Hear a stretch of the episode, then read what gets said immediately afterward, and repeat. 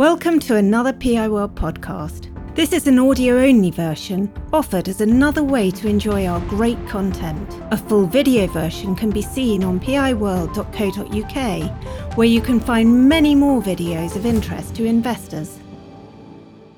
Good morning, everyone, and welcome to our full year results presentation. We feel proud of meeting our commitments in 2023. Today, we will discuss financial year 23, also a look ahead to financial year 24, and also the medium-term strategy of Treatt. We were very pleased to deliver 5% revenue growth in the year, which was driven by considered pricing action, which allowed us to deliver sales growth despite volume decline. Profit before tax and exceptional items grew by 14%, and this was driven by a combination of sales growth and also, importantly, cost disciplines, and we're certainly fighting on both fronts, both sales growth and the cost savings that enabled us to deliver our expectations. We were particularly pleased with new market growth of 60% year-on-year, with China and coffee growing very much in line with our expectations. We feel excited about their future growth. We feel this is a resilient set of results with high inflation in the macro environment, which has led to destocking in the sector, which was particularly felt in H2, most notably in synthetic aromas with flavor houses. Cash generation was a record in the period, and net debt is down significantly to 10.4 million at year-end. We did what we said we would do, and we returned to growth. As you'll be aware, I'm retiring on the 31st of December, and I will therefore share delivery of today's presentation with Ryan, who will be taking over as interim CEO on the 1st of January. Over to you, Ryan. Thank you, Daemmon, and good morning, everyone. In 2022, we identified key learnings and process gaps in the business. We worked at pace at the time to drive these improvements and the business discipline, and I believe that in 2022, we reestablished our growth platform. However, in 2023, I really think that we returned to growth. Both Daemmon and I are very proud to be able to deliver a profit number that's marginally ahead of our commitments of 17.3 million pounds. Moving over to the financial review. In 2023, the business has moved at pace, and we're pleased with our set of results. We delivered revenue of 147.4 million, growing at 3% in constant currency. Revenue growth was driven by our price increase programs, which was partially offset by 4% decline in value-added beverage volumes. And we are pleased with our ability to have successfully executed our price increase program, which proves the value proposition that we have as Treatt. The business has focused hard in the last financial year to drive a lower cost base, and I think we've done that successfully. Most of the savings can be seen in the gross margin improvement. We've had the benefit of improved FX controls, operational efficiencies, headcount reductions, and all of this has resulted in a 3 million cost saving within gross margins. These cost disciplines helped us deliver the profit before tax and exceptionals of 17.3 million. I think it's very encouraging to see that EBITDA, on an adjusted basis, grew by more than 20%.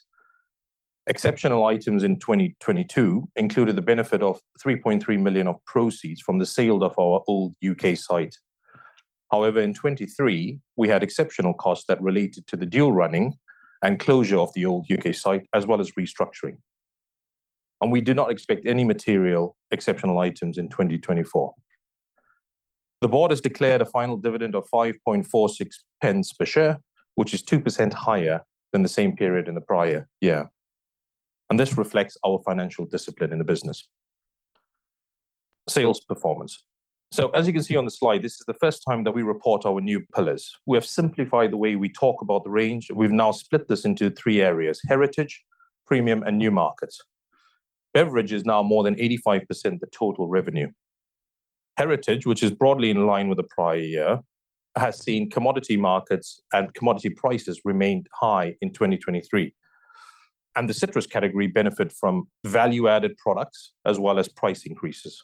However, within the category, synthetic aromas declined by more than 25%, mainly due to flavor house destocking. Premium, which includes health and wellness, tea, fruit, and veg, has been a real focus for us in the business over the last 10 years. And we focus hard on consumer demands around natural, authentic, and better-for-you ingredients in their beverages. Premium performance in 2023 was flat. We had strong pricing action offsetting any volume decline. Within our new markets, we've grouped China, coffee, and TreattZest.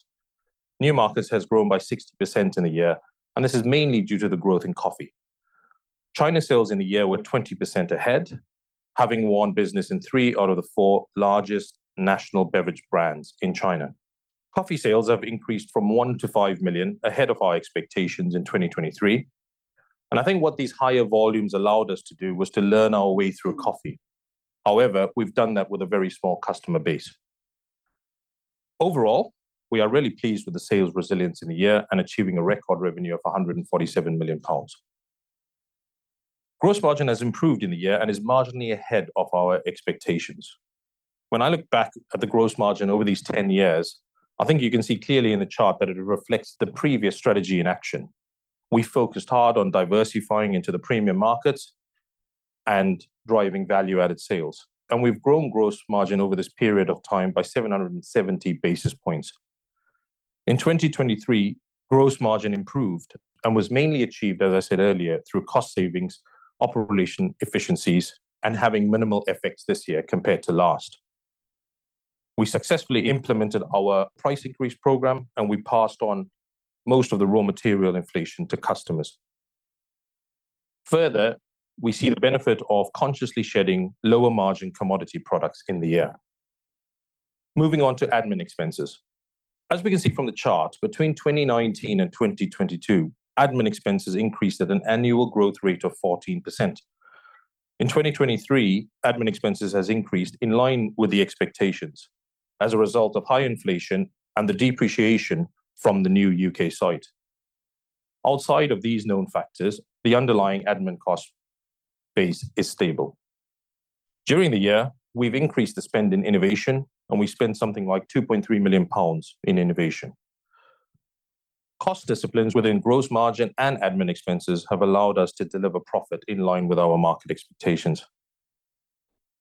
2024, we have already started to invest in both the sales and innovation teams, and we think that this is critically important because we want to drive product development and ensure that we get future volume growth. Net debt. I am particularly encouraged with the net debt position at year-end and the record generation in the year. Net debt was at its peak at 30 million pounds in July 2022, and over a short space of time, we've managed to generate something like 20 million pounds of cash. This is particularly impressive during the high commodity inflation cycle. In 2023, we had good working capital discipline, much because of a concerted effort by our supply chain team driving inventory volume down by more than 10%. Capital spend in the year returned to more historical levels, and this was following the large capital investment cycle that we had in the U.K. and the U.S. over the last five to six years. We believe our sites are now well invested. To secure our medium-term funding needs, during 2023, we refinanced the U.K. and the U.S. borrowing facilities, with both having a minimum term of three years. This brings us to the close of the financial review of 2023, and we'll talk about our group strategy going forward. We've launched a new strategy in the business this year, and it represents an intentional evolution of how we do strategy at Treatt. We are very excited by the potential ahead of us. There's a couple of factors here. We've got significant beverage market size and growth potential that's driving our ambition. We work with some of the largest flavor houses and international beverage brands in the world. We have a confident and agile culture in the business, and our people are highly motivated to succeed. And we've made strategic investments over the last five years in both people and infrastructure, giving us the platform to win. I'll now hand over to Daemmon to talk you through the journey. Great. Thank you, Ryan. So we are now going to spend a little time exploring the evolution of Treatt. So we moved from London in the early 1970s. In fact, it was 1971, which was a particularly good year, to an industrial estate in Suffolk. That industrial estate, which was six buildings, basically served us very well across the next 50 years. The growth we delivered during this time was significant and is a real testament to the skill, determination, and commitment of our people. Impressively, we served the biggest brands in the world from that site, and it served as an incredible incubator for what was coming for the future, readying the business for the next chapter. Relocating the Skyliner Way will long be considered as one of the most significant investments in our infrastructure in our history. We now have a site that gives us the platform from which to grow, one that enables us to host our customers with pride, and a strengthening market orientation that sets up our long-term success. Turning to the U.S., as our presence in citrus grew, so too did our global ambitions. Our U.S. facility is strategically located in what was the heart of the citrus belt, which is much smaller than it once was, but it's still strategically important for many different fruits and vegetables for the business. In recent years, there's been a significant expansion, which has increased capacity and created a modern campus feel. In addition, we also purchased an additional six acres adjacent to the facility uh, for future growth. The business has grown really rapidly, which has really added a sense of dynamism and winning mentality to our culture. These investments together have resulted in capacity to grow for the future.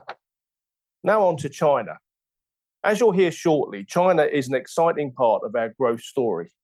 We started with a small representative office and now have a great facility with cutting-edge laboratories, very much aligned with our global brand.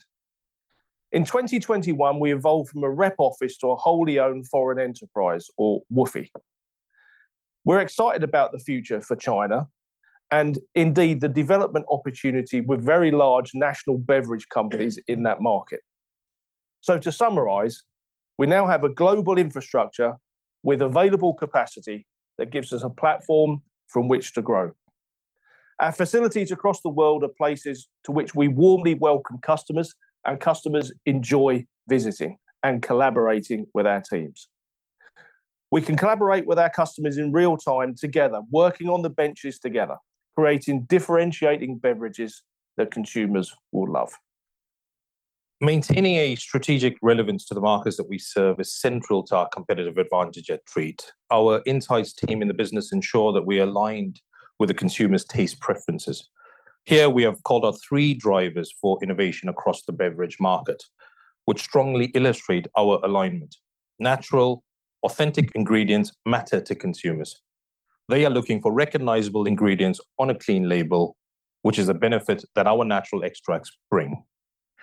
Premium beverages are still a permissible indulgence, a luxury that consumers will hold on to, like a cold brew in the morning, a functional smoothie, or a flavored gin and tonic. Consumers want these drinking experiences, and it's becoming increasingly clear that health of the planet is very much wrapped up in our consumers' thinking. Traceable supply chains, circular waste streams are key concerns for our customers, and we actively support this. For instance, our honey extract is a great example of our commitment to sustainability, where some of our processed honey goes back to our suppliers for repurposing and can be used as food for bees. These insights drive our strategic thinking. When we think of strategy in Treatt, we want to provide a strategic clarity in a simple way with our strategy on a page. This is very much a commercially driven plan, backed by great innovation and aligned with the market opportunities that we have just explored. We are choosing to play in three strategic areas. Heritage, which is our mature flavor ingredients pillar, makes up about two-thirds of the business today, and we expect to grow Heritage at mid-single digits annually. Premium, which is now a quarter of the business, has grown at double digits each year in the past decade, and we expect this to continue to grow. New markets, which is only 10% of the business today, and where we are small players in these spaces.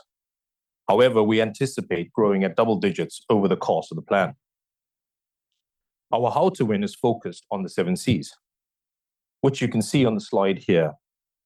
Most important is our high-performing culture and our people. This year, we've relaunched our values, embedding our authentic culture, and we've invested in our business leadership team. Commercially, we will focus on consumer, citrus, coffee, and China, which we'll explore in a bit of detail shortly. And internally, we focus on filling our capacity and maintaining a stable cost base. We call it winning with our seven Cs because it represents our collective ambition to drive growth. We are now going to explore some tangible examples of strategy in action. As mentioned earlier, this is a strategy that is commercially driven and strongly backed by consumer-aligned innovation. Our exciting program delivers transformational innovation opportunities as well as value creation through incremental R&D. We'll be speaking about TreattZest and coffee shortly, as these are great examples of how we're setting ourselves up for success. Our Brix Booster range is an exciting example to call out. These are 100% natural sugar flavors and are used in alcoholic and non-alcoholic beverages to deliver an impactful, authentic sugar-like character. In addition to transformational innovation, our teams are committed to identifying both short and mid-term opportunities to create value. For example, in the last few months, we've produced some price-stable, high-quality solutions in volatile markets such as orange, and we've come out with a range of very cost-competitive citrus products that offer consumers the quality and the taste profile they need, but in a cost-competitive format. And we're investing in a new pilot plant to support some of our faster-growing, higher-margin categories. This is an important piece of technology that will enable some of our platform to really push on and do many more trials than we've been able to do in the past. So, some good thinking going on at Treatt around innovation and investment to back it. Coffee. There is a strong ready-to-drink volume growth potential in our key territories. Our strategy for coffee takes the dynamic of each market into account as we think global but act local. The U.S. is one largely homogenous market where cold brew is very much established with brands and consumers, while in the U.K. and Europe, it's much more fragmented, where volumes are smaller and the product mix differs. We have invested in our coffee platform in several ways, one of which has been our people, building a squad of experts in this space. Rebecca and our coffee team have a wealth of experience and have been instrumental to our learnings in this category, working closely with our commercial leaders to shape our ambition in this space. This focus has resulted in a product range that delivers craft precision, consistent quality, and importantly, a nuanced flavor. We are therefore confident that we can scale and grow in coffee, having taken important operational learnings in FY 2023 that we expected to, which sets us up very well for future growth. Moving on to China.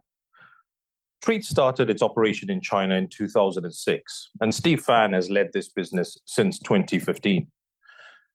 We are highly respected in the country by our customers for our rich citrus heritage. The market opportunity here in China is significant, with a growing middle class actively seeking premium beverages. For example, this photo was taken in a local supermarket in Shanghai, which looks very similar to the diversity of product range you see in the U.K.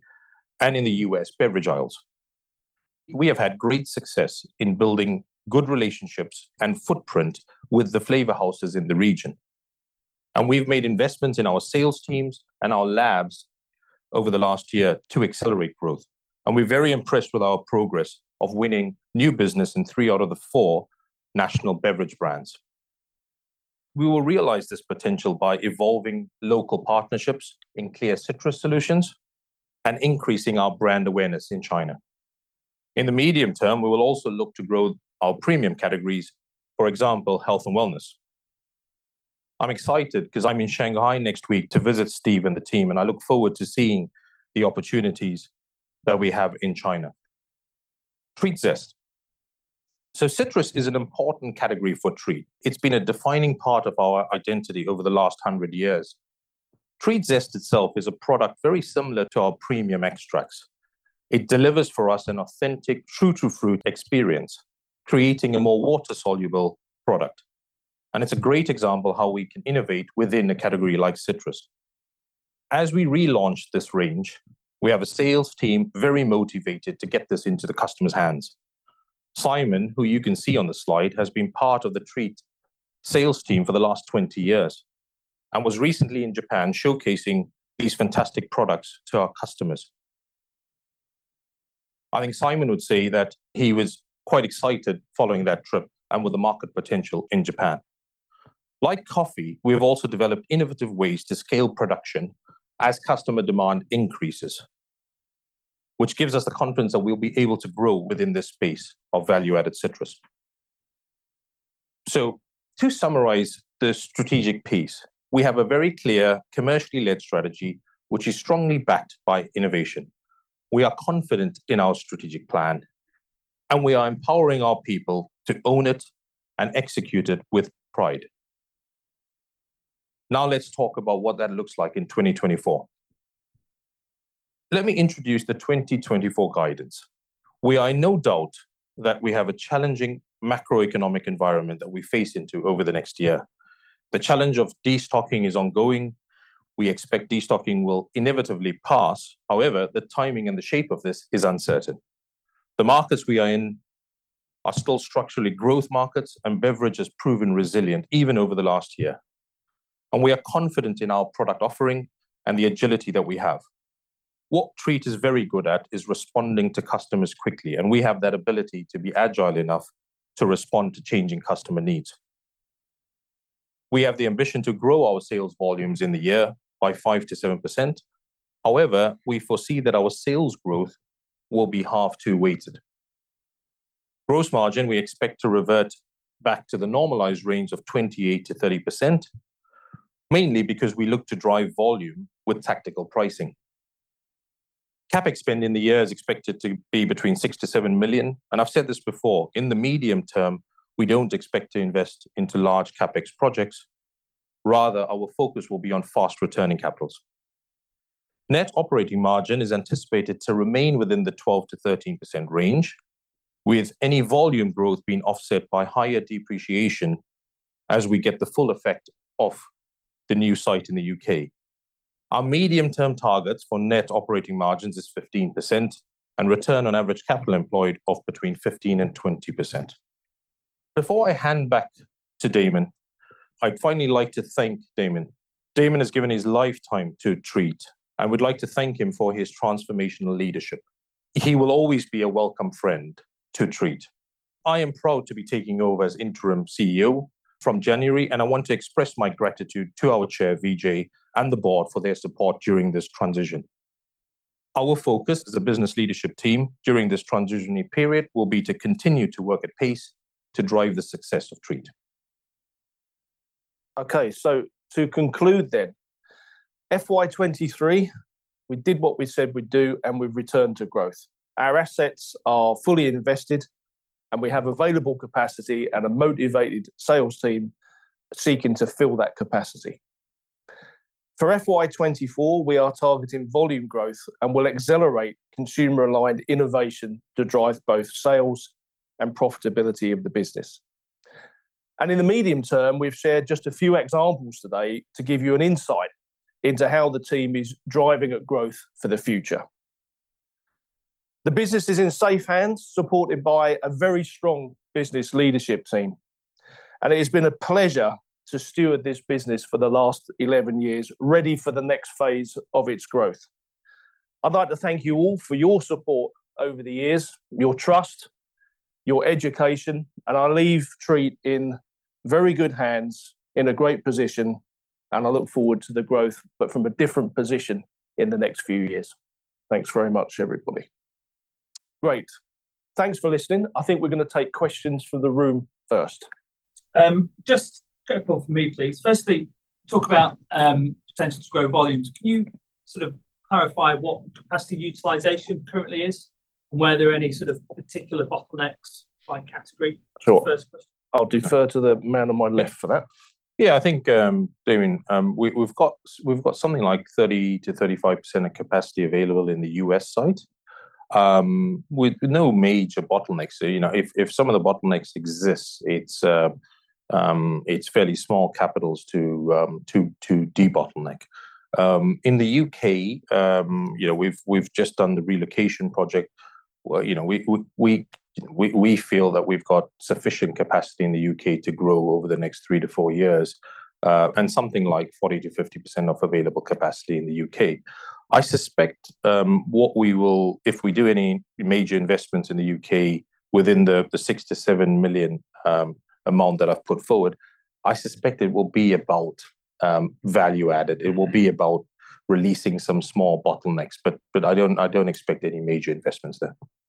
Then just a second one. In in terms of obviously the new U.K. site is relatively new, can you sort of give us a sense of how much sort of efficiencies from that go into your medium-term expectations for 50% operating profit? Yeah, it's it's hard to be scientific in terms of the actual percentage that will go in. But if if I if I think of where we are now, we're sort of about 2.5% away from where we need to be. I think a big drive of that will be filling the capacities that we have available on both sides. Growing our coffee and growing our China um, um, areas in in, the new markets will be critically important to driving gross margin improvement. The thing we did well this year, Damien, is we we grew gross margin, not just by having better mix on sales, but by but by looking our cost base hard. Um, and we'll continue to do that where where we think it's strategically relevant to do. Um, so I suspect there'll be a combination of um, gross margin improvement incrementally over the next few years, as well as maintaining a stable admin cost base. And we'll go to Matthew Abraham at Berenberg. Um, so just two queries from me. Uh, thank you for taking them, and and thank you for your time this morning. Uh, so first one is just on volume growth. Uh, just wondering if that volume growth is primarily to come from new customers or increased customer penetration from within the existing customer base. And if it is new customers, could you just provide a bit of color as to what types of customers you expect to win new business from? Second query is in reference to the unwinding working capital that we observed Uh, in FY23, eh, How much of that reflects the destocking that is spoken about so much uh, versus internal measures? And where do you see uh, working capital going in FY24, given there is the prospect of this destocking effect subsiding? Thank you. Thanks, Matthew. I think there was, um, I think I've got three questions on that. So I think your first one was volume growth. You know, do, do we expect to see that from new business versus, you know, a greater share of wallet in current customers?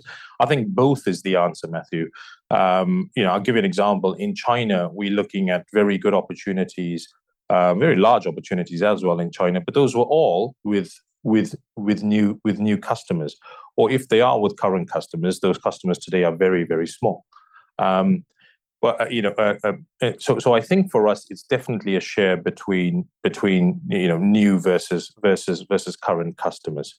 Um, gaining gaining greater wallet share for us is is one of the key things that we do well at Treatt. We we win within a particular category. That could be citrus, as an example. You know, we use that that that heritage in citrus to win within a a particular small piece of business in in that customer, and then we try to, you know, try to offer them products across our across our portfolio. And we've seen that successfully as we build the reputation with the customer, that's worked successfully for us.